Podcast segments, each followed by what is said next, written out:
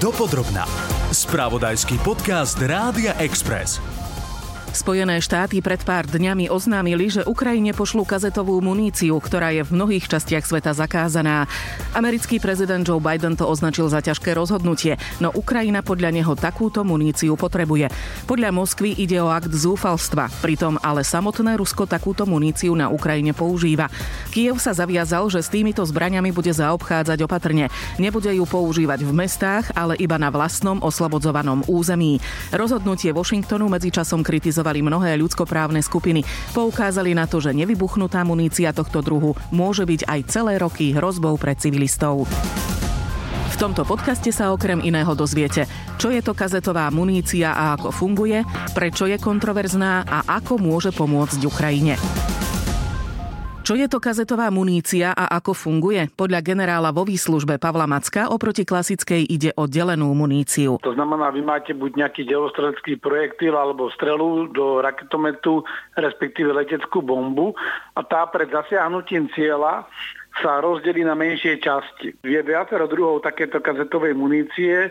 Napríklad sa používa na ničenie letiskových plôch, kde vlastne potrebujete zasiahnuť eh, pomocou leteckej bomby čo najväčšiu plochu, aby ste zničili tú napríklad zletovú dráhu eh, na čo najväčšom počte miest, lebo v prípade bodového zásahu by to dokázali eh, rýchlo opraviť. Pokiaľ sa bavíme o možnej kazetovej munície pre Ukrajinu, tak sa predpokladá, že Spojené štáty dodajú v Ukrajine tzv. DPIMC, to je munícia dvojitého použitia, zdokonalená protipechotná munícia. Je to vlastne opäť vo viacerých variantoch. V tomto prípade je vysoko pravdepodobné, že buď to bude do raketometov HIMARS alebo do delostreleckých systémov, ktoré Ukrajinci majú, či už 155 mm granát alebo 105 mm granát z klasickej húfnice. Je to vlastne na prvý pohľad náboj ako každý iný, len ten pred dopadom do cieľovej plochy sa ako keby otvorí a v podstate z vnútra toho náboja dopadá na zem väčší počet menších náloží, ktoré sa rozptýli. Američania používajú dva druhy granátov, tzv. M42, to je trieštivo trhavý granát, podobný ako náš ručky, ručný granátov vajíčko, ktoré je také známe aj z filmov ktorý vlastne má čerpinový účinok a pôsobí skôr na živú silu, alebo potom sú to granáty M46, ktoré sú skôr e, na pancierované objekty. E, to znamená, použitie takéhoto systému spočíva v tom, že vlastne do toho cieľového priestoru e, pokryjete väčšiu plochu menšími projektilmi, ktoré majú či už ohlušiť tú živú silu v zákopoch alebo, alebo ničiť aj na takú tú obrnenú techniku nachádzajúcu, nachádzajúcu sa v tom cieľovom priestore. Účelom je zastaviť pohyb protivníka alebo ho ochromiť. Podľa Macka bude kazetová munícia vždy vyvolávať kontroverziu. Kontroverzia v tomto prípade spočíva v tom, že tieto zbranie nie sú zakázané nejakými ženevskými konvenciami, ani dodatkovými protokolmi, ale existuje špecifická konvencia, ku ktorej sa dobrovoľne zaviazalo 120 krajín sveta ktoré vlastne odmietajú používanie tejto kazetovej munície. Slovensko je tiež jedným zo signatárov tzv. otávskeho protokolu. My sme takisto pristúpili k zákazu týchto mín a protipechotných mín. Ten dôvod je, že pokiaľ takéto projektily nevybuchnú, zostávajú v teréne, sú pomerne malé, to znamená ťažšie sa hľadajú, lebo ak zostane nevybuchnutá veľká letecká bomba, tá sa ľahšie nájde. Ale aj tak vidíme, že že aj dodnes sa nachádzajú z druhej svetovej vojny pri stavebných prácach aj tie veľké letecké bomby, že nie všetky sa podarilo nájsť a odstrániť včas. Takže toto bol hlavný dôvod, že tieto mm, bomby alebo tá, tie elementy takýchto kazetových bomb môžu poškodzovať ten priestor a dokonca aj civilistov aj neskôr. To znamená, zakázané je len používanie proti civilistom a potom je dobrovoľný záväzok tých krajín, ktoré sa zaviazali, že nebudú to, túto kazetovú muníciu e, používať. Medzi kazetovú muníciu sa nepočítajú také bomby alebo munícia, kde sú tie elementy ťažšie ako 4 kg alebo ktoré majú samostatné navedenie. Pokiaľ sa pozrieme na tie možné dodávky pre Ukrajinu, tak musíme si počkať, čo presne to bude, až nám oznámi Pentagon, ale s vysokou pravdepodobnosťou to budú systémy zem-zem, to znamená, budú to delostrelecké granáty, respektíve e, strely e, do raketometov HIMARS. Tieto sa dajú použiť na ničenie ruských opevnených pozícií, ktoré vybudovali v otvorenom priestore ako sústavu zákopov, pred ktorými majú mínové polia. Toto môže pomôcť Ukrajincom pri tých jej protiútočných operáciách v tom, že môžu takto buď likvidovať tie ruské pozície, ochromovať vlastne ako keby obranu tých zákopov, kde sú tie ruské vojska umiestnené, ale môže sa to používať aj na čiastočné odmiňovanie minových polí, lebo vlastne výbuchom môže dojsť aj k iniciácii už nastražených mín, ktoré sú priamo v tom teréne. Na tom funguje aj vlastne to raketové odminovanie, kedy sa vlastne formou niečoho ako raketometu vystreluje taká tiahla nálož, plastická, väčšinou je to plastická trávina, ktorá vybuchne v tom priestore a zriadi priechod cez to minové pole. Teoreticky by tieto bomby mohli Ukrajinci využiť aj inak. Teoreticky by Ukrajinci mohli používať tieto prostriedky aj tak, že by ich rozobrali a že by vybrali z toho tie granáty proti pechote alebo proti tej obrnenej technike. To je granát M46, lebo Ukrajinci používajú tisíce malých dronov, ktoré sú bežné komerčné drony, ale už získali celkom dobrú prax v tom, že vedia týmito dronmi sa nebadanie priblížiť k ruskej technike alebo k ruským zákopom a vedia vlastne z nich spúšťať granáty. Doteraz používali buď klasické granáty alebo malé míny. V prípade, že by použili elementy z takéto kazetovej munície, tak samozrejme by si takisto zvýrazne zvýšili svoju schopnosť, lebo sa bavíme o veľmi malých e, dronoch, ktoré sú väčšinou na elektriku, sú nepočuteľné, ťažko zachytiteľné radarmi a vlastne Ukrajinci by mohli aj pomocou týchto dronov a takýchto elementov, keby rozobrali tú kazetovú muníciu na tieto drobné elementy, tak by ich mohli používať aj takto individuálne na presné zásahy e, priamo v zákopoch alebo proti technike ruskej, napríklad delostrelecké systémy. Za informácie ďakujeme generálovi vo výslužbe Pavlovi Mackovi. Dopodrobná. Ľudskoprávne organizácie použitie kazetovej munície kritizujú. Tvrdia, že tieto zbranie sú zničujúce pre civilné obyvateľstvo. Riaditeľ Amnesty International Slovensko Radovan Sloboda nám vysvetlil, v čom je kazetová munícia nebezpečná. Je v podstate navrhnutá tak, aby vlastne po odpálení ten v podstate nosič alebo tá väčšia bomba bola v nejakom momente sa uvoľní zo seba celý ten svoj obsah, teda tú submuníciu ktorá po, po dopade e, môže buď vybuchnúť a okamžite teda takto e, funkčne e, pôsobiť, alebo zostane nevybuchnutá a v podstate neskôr môže v zásade fungovať niečo, ako by sme mohli povedať zjednodušene ako mína. To znamená, že pri kontakte s ňou neskôr s touto, s týmto, s touto submuníciou vlastne dochádza k výbuchu samozrejme následne zraneniam, prípadne zabitiam osôb, ktoré sa dostanú do kontaktu s touto muníciou.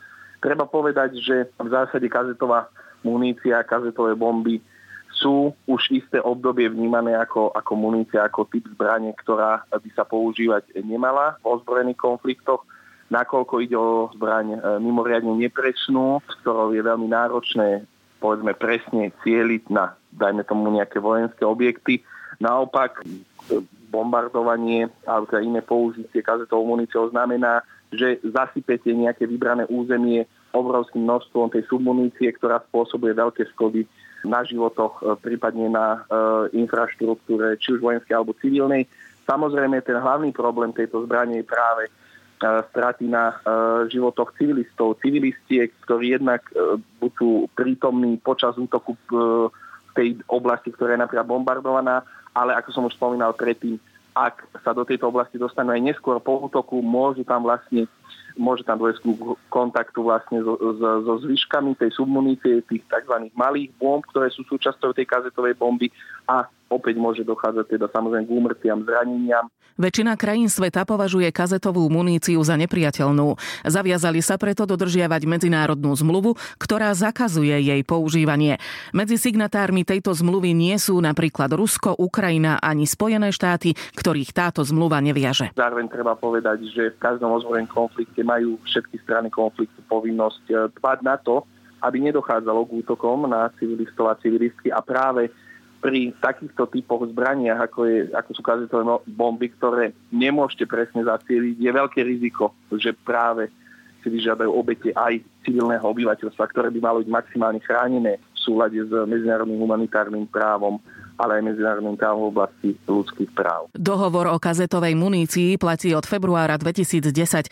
V súčasnosti je viac ako stovka krajín, ktoré sa hlásia k dohovoru. Kým teda väčšina krajín kazetovú muníciu odmietla pristúpením k tomuto dohovoru spomínanému. Tak áno, sú krajiny, ktoré k tomu nepristúpili. Je to aj teda Ruská federácia. Použitie kazetových bomb Ruskou federáciou potvrdili e, viaceré organizácie vrátania aj nás, Amnesty International. Napríklad naša výskumná správa z minulého roku potvrdila, že bola kazetová munícia použitá e, pri viacerých útokoch napríklad aj pri obliehaní Charkovu, ale aj ďalších miest. Takže viacero tý, tohto typu týchto, týchto útokov a využitia kazetovej munície je dobre zdokumentované.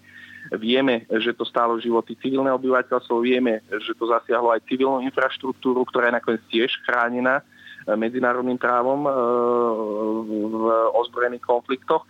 Takže toto potvrdenie máme. Samozrejme vieme v minulosti či už to bol uh, Irak, Afganistan, Libanon alebo v rámci krajín bývalej Jugoslávie, ak sa pozrieme teda na to obdobie už uplynulé e, roky dozadu, tak tam vieme, že napríklad tam boli využité e, rôzne typy kazetových bomb, kazetovej munície. A treba povedať, že v týchto krajinách aj zostali mnohé tie oblasti, respektíve dnes je to už v časti tých spomenutých krajín lepšie, ale priamo po tých ozbrojených konfliktoch zostali veľké oblasti, ktoré de facto boli E, zamínované v dôsledku využitia tejto kazetovej munície. Keďže, ako som spomínal, pointa tohto typu zbranie je tá, že to nie je len ten priamy útok, ale naopak e, zanecháva vlastne časť tej munície aj na ako keby neskôr, kedy môže neskôr teda vybuchovať a spôsobovať zranenia a úmrtia. Ukrajina žiadala tento typ munície už dávnejšie. Spojené štáty dosť dlho váhali s jej dodávkou. Áno, tak e, samozrejme to váhanie myslím, že počujeme e,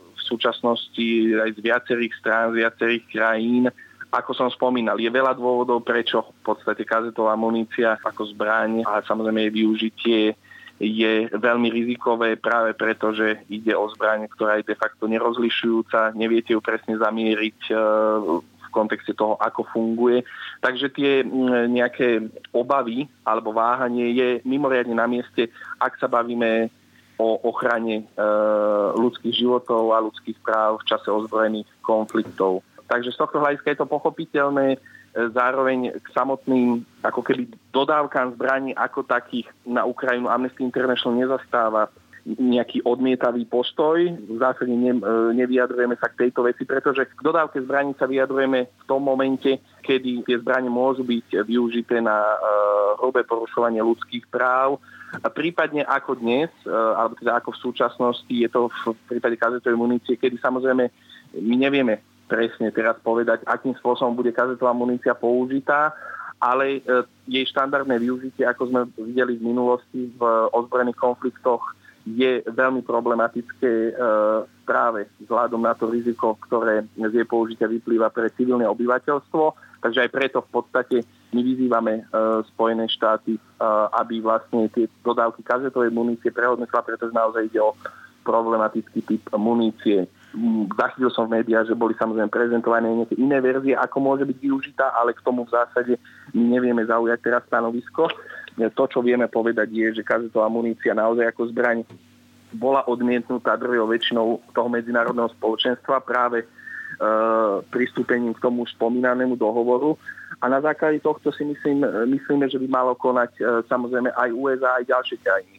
Ak oni si vyhodnotia, že je dôležité posielať a podporať Ukrajinu formou zbraní, je to rozhodnutie, ktoré každá tá krajina môže spraviť samozrejme, ale treba myslieť na to, že, nie, e, že tie zbranie sú rôzne typy, e, ich účinok je rôzny a práve pri kazetovej munícii máme veľmi veľa dôkazov o tom, že môže byť naozaj jej použitie e, spôsobovať ohromné straty a škody na tom civilnom obyvateľstve.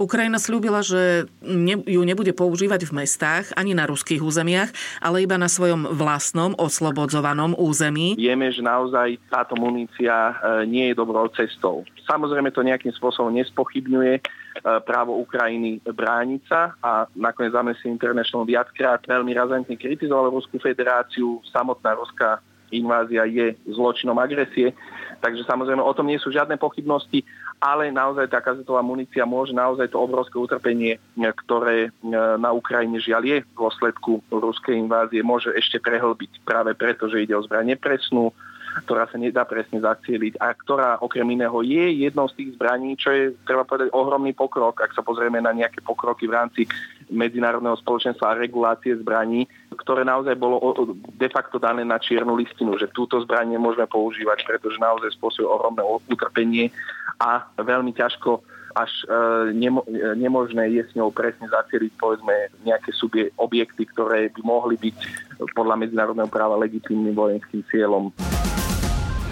V ďalšej časti nášho podcastu Dopodrobna sa budeme venovať protiruským sankciám. Európska únia v júni prijala už 11. balík. Povieme si, čo je jeho prioritou. Zaujímavé na tom je, že pribudli aj nejaké z tretich krajín, hej, čiže už nehovorím len o ruských entitách, či už e, teda jednotlivcov alebo nejakých firmách, ale už sú tam treba za nejaké iránske. Zostaňte s nami aj naďalej. Dopodrobna.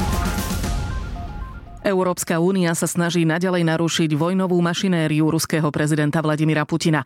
V júni prijala už 11. balík protiruských sankcií, ktorý má potlačiť obchádzanie už prijatých sankcií.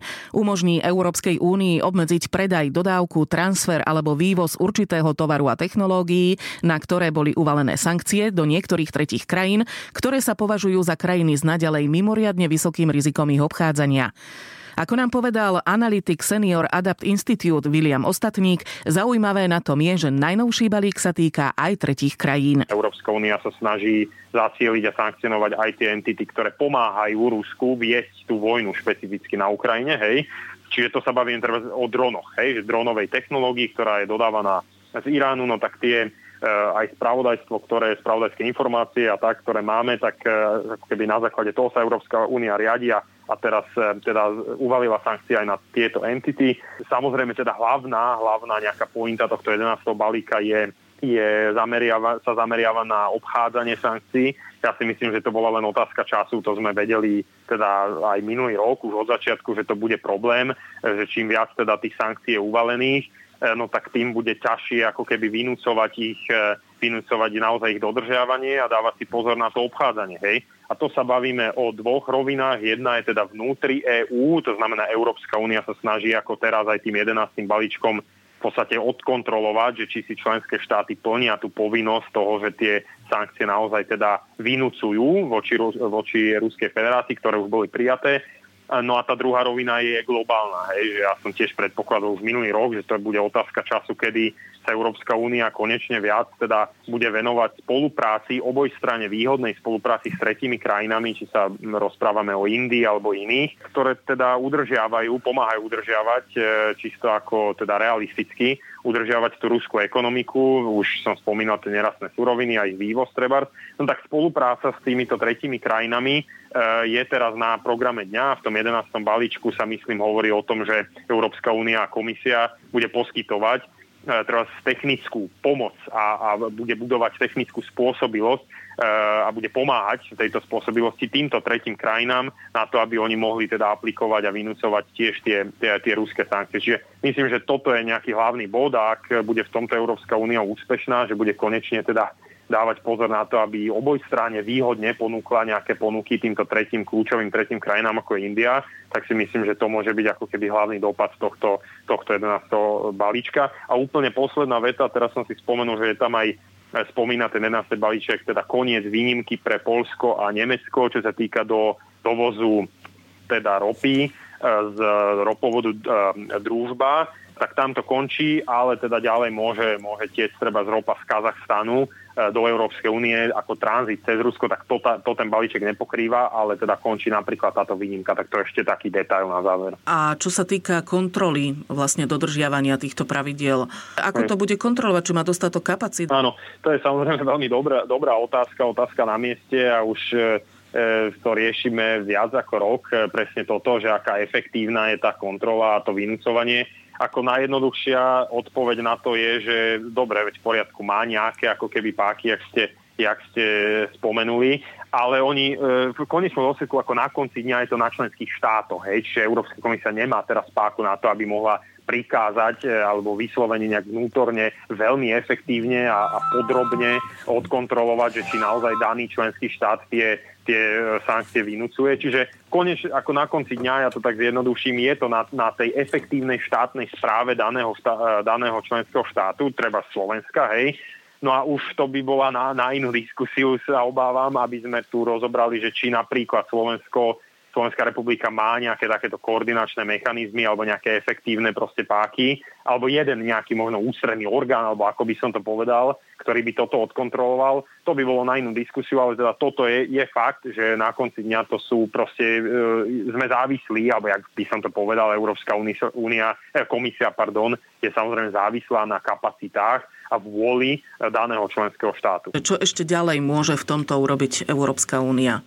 Áno, tak e, Európska únia funguje napriek tomu, že možno niektorí aj naši spoluobčania si, si to predstavujú trošku inak, tak ona funguje na báze ako vyjednávania, tvrdého vyjednávania a proste záujmov členských štátov, čo prinesú na stôl, treba pri vyjednávaní na úrovni stálych zástupcov a predstaviteľov alebo ministrov, ale aj, aj lídrov členských krajín. To znamená, spomínam to preto, lebo ako už dlhodobejšie, hej, niektoré členské e, štáty z toho východného krídla EÚ, pobaltské štáty, Polsko, prichádzajú proste s nejakými návrhmi na, e, spomeniem jedno, jeden konkrétny, treba, že by e, Európska komisia v ďalšom balíčku zasiahla, zasiahla Rozatom, hej, alebo teda civilný nukleárny priemysel v, v Rusku. To môžeme rozmeniť na drobné tým, že by, ja neviem, sa jednalo o zákaz importu ruského nukleárneho atomového paliva do EÚ, alebo nejaké kontrakty pre budovanie